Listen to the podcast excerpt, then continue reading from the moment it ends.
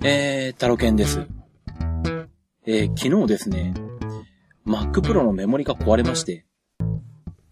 まあ、うちの Mac Pro 2008年モデル、あの、R2008 ってやつなんですけど、えーっと、もともとメモリが2ギガ、2ギガなんですね。1ギガ2本刺さってるんですが、そこに2ギガを2本増設して6ギガにしてあるんですけども、昨日を使っててですね、あの、急になんか動きが普段より遅くなったんですよね。まあ遅くなったというか遅いことが気がついたというべきでしょうかね。で、おかしいなと思って、メモリを見てみたら、メモリ2ギガになってるんですよ。つまり4ギガ認識してないんですね。で、まあ、ね、あの、メモリが壊れてるのか、あるいは本体側なのかとか、あとあの、Mac Pro の場合、ライザーカードに刺さってるんで、ライザーカードのうちのどっかのスロットなのかとか、まあ、とにかくどこに原因があるのか切り分けしなきゃと思ってですね、あの、Mac Pro のメモリを抜いたり刺したり家書いたりとかですね、いろいろ試して、やってみたんですけど、まあ結局、あの、増設した2ギガのメモリ2本のうちの1本が壊れてて、まあそいつが、えー、と、認識されないと。で、どうも Mac Pro の場合は、あれみたいですね。あの、まあ2本1組が基本なんですけど、えー、2本のうち1本が壊れてると、えー、その1組分丸々認識しないみたいですね。でもなぜか面白いことに、あの、メモリ1本だと1本分だけちゃんと認識するんですよね。じゃあ、あの、2本1組プラス1本だと3本分まで認識するのかなと思ったら、それは認識してなくて、2本分しか認識してないんで、うーんと思ったんですけど、まあとりあえずですね、しょうがないんで、増設メモリの分は抜いておいてですね、もともと買った時の2ギガのメモリのままで今動かしてるんですけども。で、まあ、これ、買ったのがですね、日本じゃないんですよね。まだこの Mac Pro が出た頃、メモリーがかなり高かったんですよ。これがあの、また、FBDIM っていうメモリ自体にヒートシンクがついているやつでですね。他じゃまず使わない、まあ、サーバーとかよっぽど特殊なもんじゃない限り、ワークステーションじゃない限り、使わないようなメモリーを使ってるもんですからね、この Mac Pro は。なんだっけ？確か日本で買うと、2ギガ2枚4ギガで4万8000円だか5万円ぐらいしたんですよ。で、それはちょっとさすがに高いんで、まあ、海外探したら、えー、っと、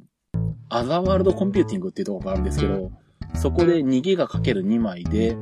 270ドルぐらいかな。まあ、送料入れて、まあ、300ドル弱ぐらい。うん。で、買えたんで、まあ、そこから買ったんですね。ちなみにその頃は、あの、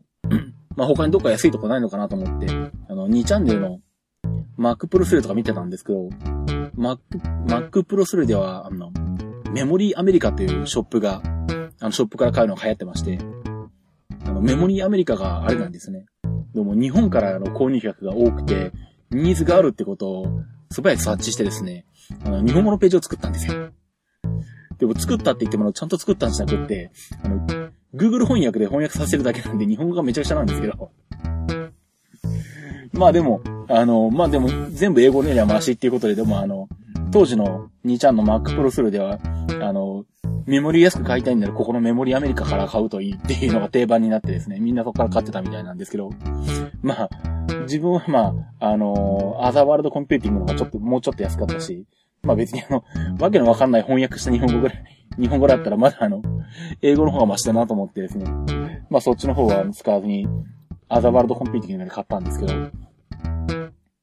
で、まあそんななんで、保証は全然ダメだろうなと思ったんですけど、まあ念のためホームページ見たらですね、あの、保証もなんかあるようなことが書いてあるんですね。ただ、この買ったメモリがどうなのかよくわかんないんですけど、一応あの、ラベルのシールには、あの、ワランティーボイドイフリムーブド書いてあるのか？ワランティーボイドイフリムーブドっていうのが正しいのかな？うん。OWC って書いてあるんですけど、OWC ってのは Other World Computing の略なんですが。なんで今、あの、保証が受けられるのかどうかメモリで、あの、メールで問い合わせしてるところなんですけど、まだ返事が来ないんですけども。まあ、だいぶ値段も下がったんで、まあ、保証なくて、まあ、買わなきゃいけないんだったら、まあ、せっかくなんで、19ギガぐらいにしようかなとは思ってるんですけども。見てたら、メモリーアメリカで、2ギガ4枚で、いくらだっけ ?230 ドル？140ドル？ぐらいで出てるんですよね。で、今、1ドル80円そこそこなんで、計算すると2万円切ったりするんですよね。まあ、送料入れると2万円ぐらいになるんだでしょうけど、8ギガで2万は、当時から考えるとめちゃくちゃ安いんで、うん、これなら買ってもいいかなと思ったりしてたんで、してるんですけどね。まあ、えー、というところでですね、えっ、ー、と、今回、えー、っと、ITMIT にメールをいただきましてですね、えー、せっかくですね、えー、読み、読もうと思います。えっと、デッサンさんからいただいてます。えー、っと、いつも楽しく拝聴しています。デッサンと申します。以前の放送でテレビ番組を iPad で見られていると言われていたのですが、テレビ番組を iPhone で見たいなと思っています。タロケンさんはどのような方法で見られているのかお聞きしたくメールしました。お忙しいところすみません。これからもポッドキャストを楽しみにしています。ということで、えー、デッサンさんありがとうございます。まあ、あのー、いつだったかな？あまあ、確かそんな話をしたと思います。で、まあ、メールでも返事させていただいたんですけども、あのー、まあ、どうしてるかっていうと、あの、ずいぶん前に買った IO データの、あの、アナログの、あの、テレビチューナー、外付けのテレビチューナーがあるんですね。で、それがまあ、赤白黄色とか S 端子で外部入力できるんで、で、まあ、自分が見るのはスカパーのプロレスの番組ばっかりなので、まあ、あの、しかもあの E2 とかじゃなくて、あの、スカパー HD とか、なんだ、今どっちなんだっけ？忘れちゃった あの、まあ、とにかく、110度 CS じゃない、昔からあるスカパーの方なんで、えー、スカパーのチューナーから、あの、アナログで出力させて、で、その、あの、チューナーですね、外付けの、チアナのチューナーの入力端子に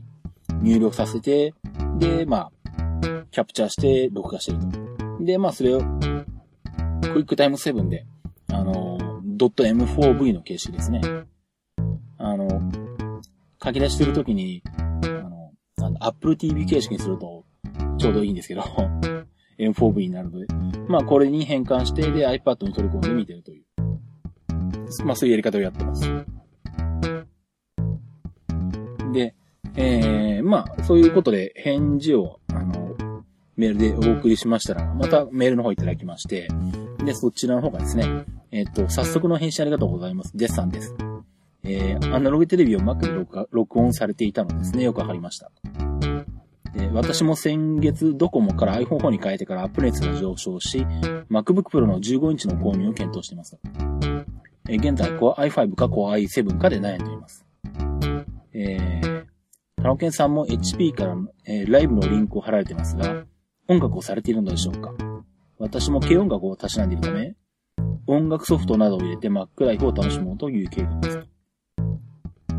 えっ、ー、と、以前 Mac のメンテナンスをされていると言われていたので、アドバイスをまたいただけるとありがたいです。ということでですね、またいただきまして。えー、っと、まあ、MacBook Pro の15インチ。ちょうどまあ私が今持ってる大きさですね。まあ私は初代モデルなんで、性能は全然低いんですけど、まあ Core i5 か Core i7 かで悩んでおられるってことなんですけど、えー、悩んだらいい方買いましょう。というかあのー、基本的に Mac はあのー一番いいスペックで買った方がいいと思いますんでなるべくスペック上げて買いましょう。あの、特に CPU って後から変えられないんで、メモリとかハードディスクとか、その辺は後から変、あの、取り替えるのに追加することはできるんですけど、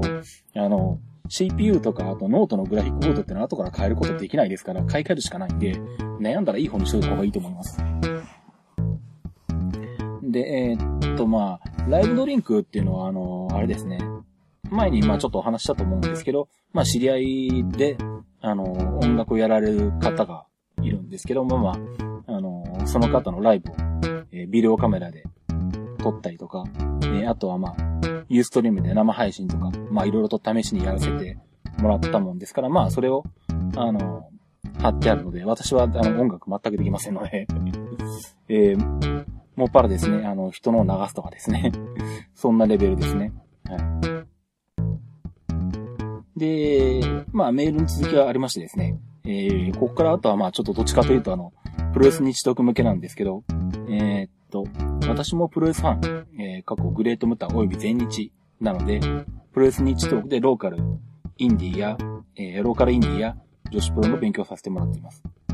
えー、長文になってしまいましたが、お体に気をつけて、ペースは気にせずにぼちぼちと配信してください。楽しみにしています。ということで、えー、2回メールをいただきまして、デッサンさんありがとうございます。まあ、あの、プロレス日トークの方も、えー、まあ、今回、この番組とほぼ同時に配信してるはずですんで、えー、ただし、試合の内容とか全然ないというですね あの、プロレス番組のはずなのに、あの、食べ物の話ばっかりしてるんですけども えー、まあ、そのうちまた気が向いたら、あの、プロレスの内容の話もするとは思うんですが、まあ、あの、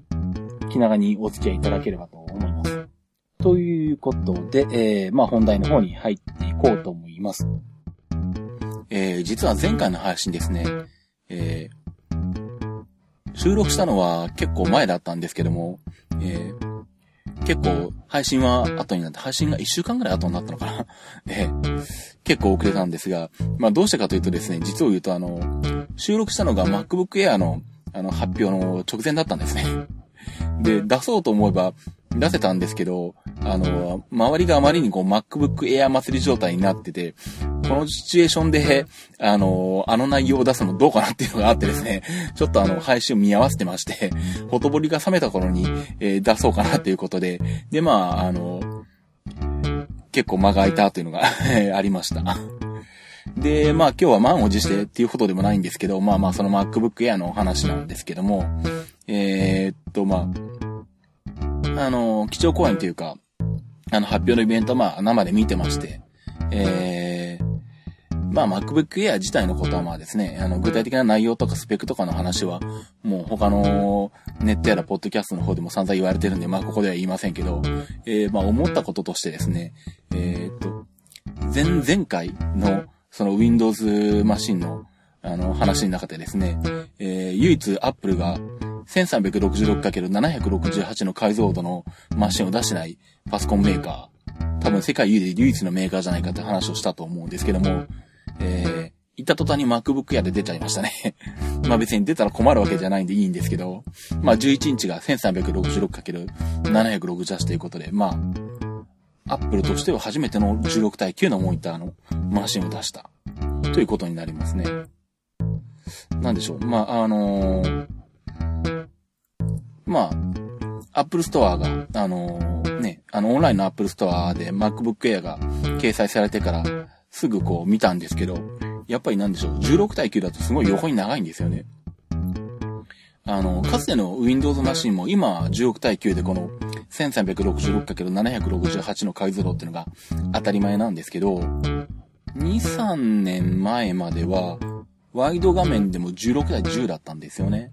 なんで、基本が 1280×800 だったんですけども、まあ、あるタイミングで、えー、16対9の液晶っていうのが、あの、出てきて、まあ、軒並み、それに置き換えられていったんですが、まあ、最近では見慣れちゃったんでそんなに思わなかったんですけど、その時に見た印象がやっぱりこう、すごく横長になったなと、幅が広がったなと。で、縦の解像度が減る形になるんで、縦に潰れた形になったんで、えらい横に長いなっていう感想を持ったんですけど、まあそれと全く同じ感想を今回の11日にも持ちまして、えー、16対9の Mac ってなんか横に長いよなとか、あのー、下のドックの、えっ、と、左右の空きがえらい広いよなとかですね えー、ちょっとそんなことを思ったりしました。まあこれもまあ慣れてくれば、あのどうってこともないんでしょうけどね。で、まあどうなんでしょう。ひょっとしたら、今後、MacBook Pro とか iMac とかも16対9に移行していくかもしれません。あ、そっか、iMac はもうなってるのか。1980× 1920×1080 なんで、もう16対9になってますもんね。まあ、あの、MacBook Pro とか MacBook とかも、あの、16対9に移行していくかもしれませんね。で、まあで、どうなのって話なんですけど、えー、とりあえず13インチを注文しました。先週末ぐらいに注文して、えー、っと、届くのが11日から13日の間となってますんで、早くて明後日ぐらいなのかな？えー、まあ、今週中には来るはずです。で、もともとはですね、前も言ってたと思うんですけど、MacBook Pro の17インチを買おうと思ってたんですよね。で、まあ今使ってる、まあ今使ってると言っても今壊れててそのまま分解したまま放置してあるんで使ってないんですけど、まああの、これまで使ってたのが MacBook Pro の15インチだったんですね。で、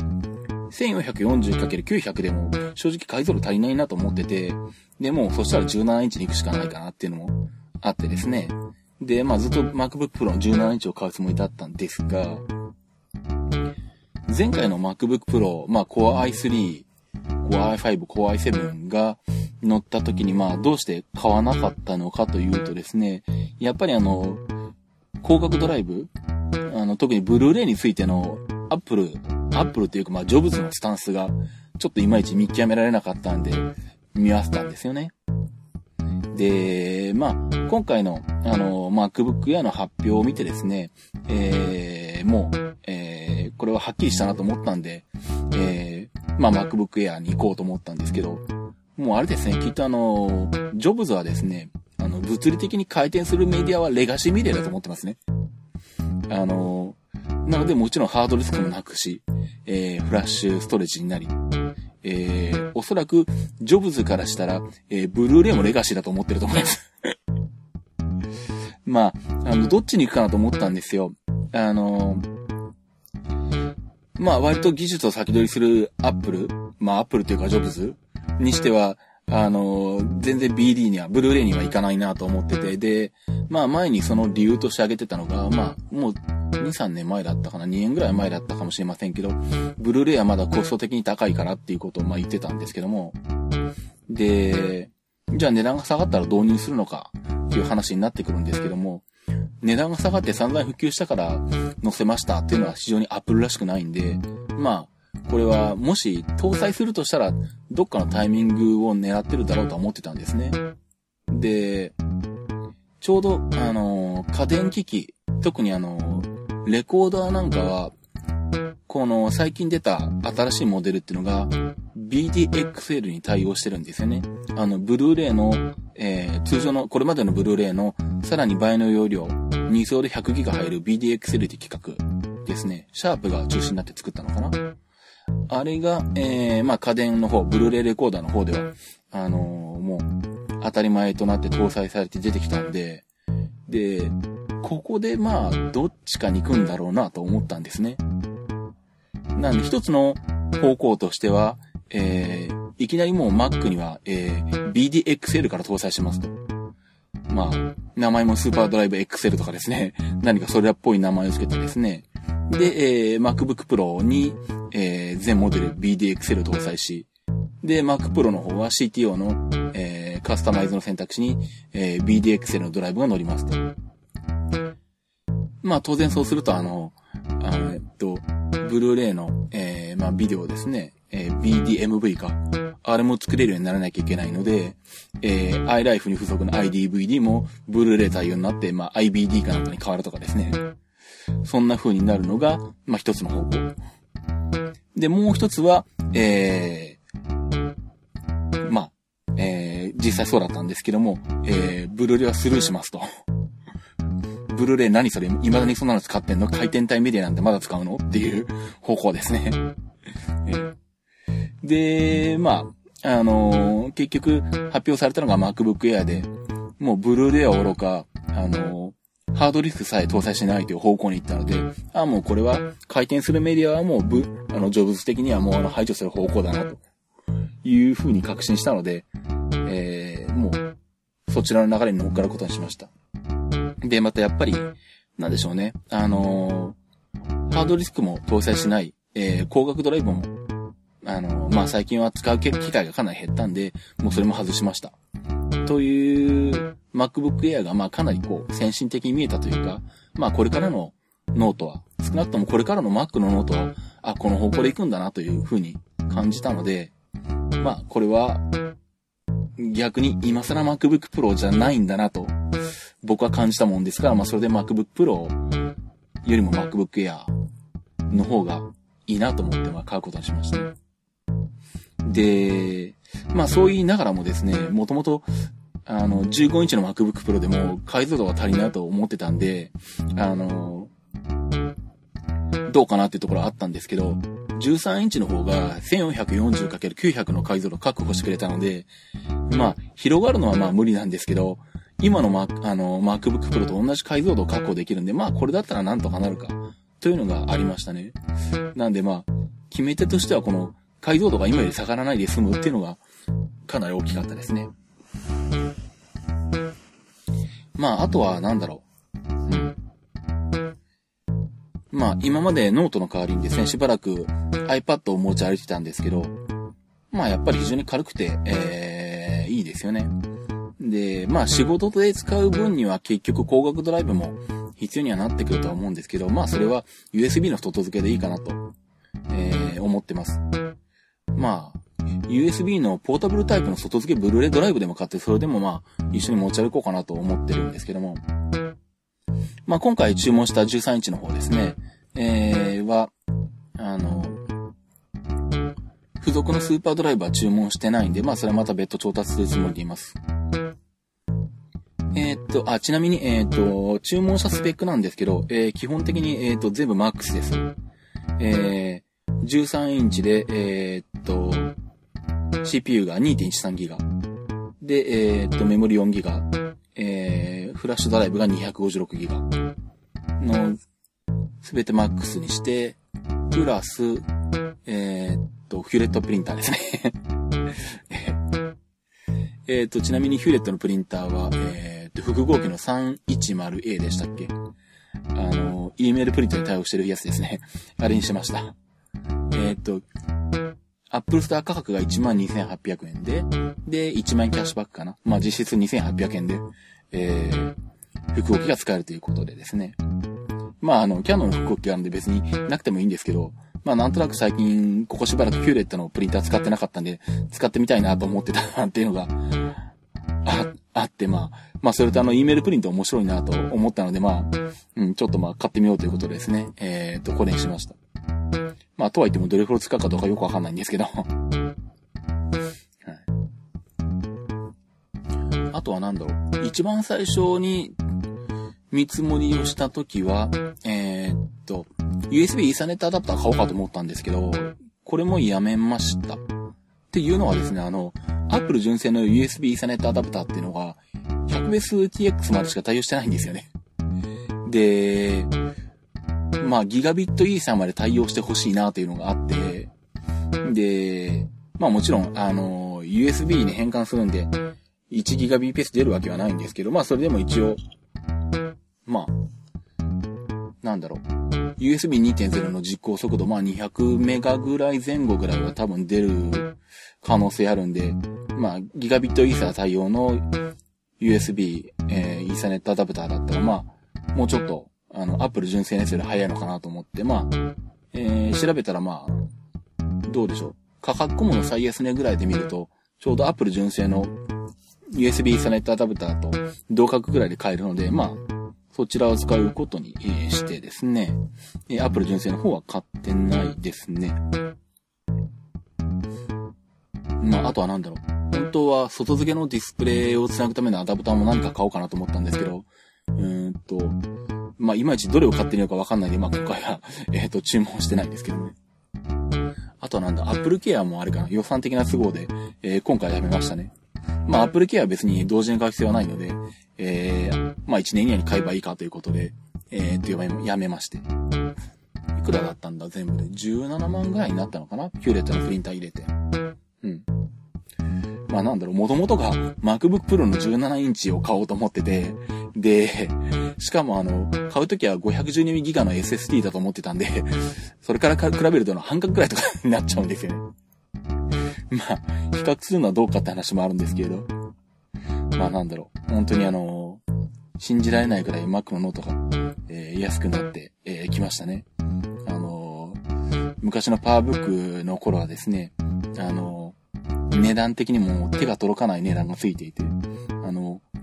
お店に行くとあの、本当に手が届か届かないあの、高い棚の上とかに置いてあったりとかしてですね 本当に手が届かなかったりしたんですけど、まあ、えー、ということで、えー、っと、MacBook Air の話はこれぐらいでいいかな。また手元に届いて触ってみたら、またあのー、感想ないちょっとお話ししたいと思います。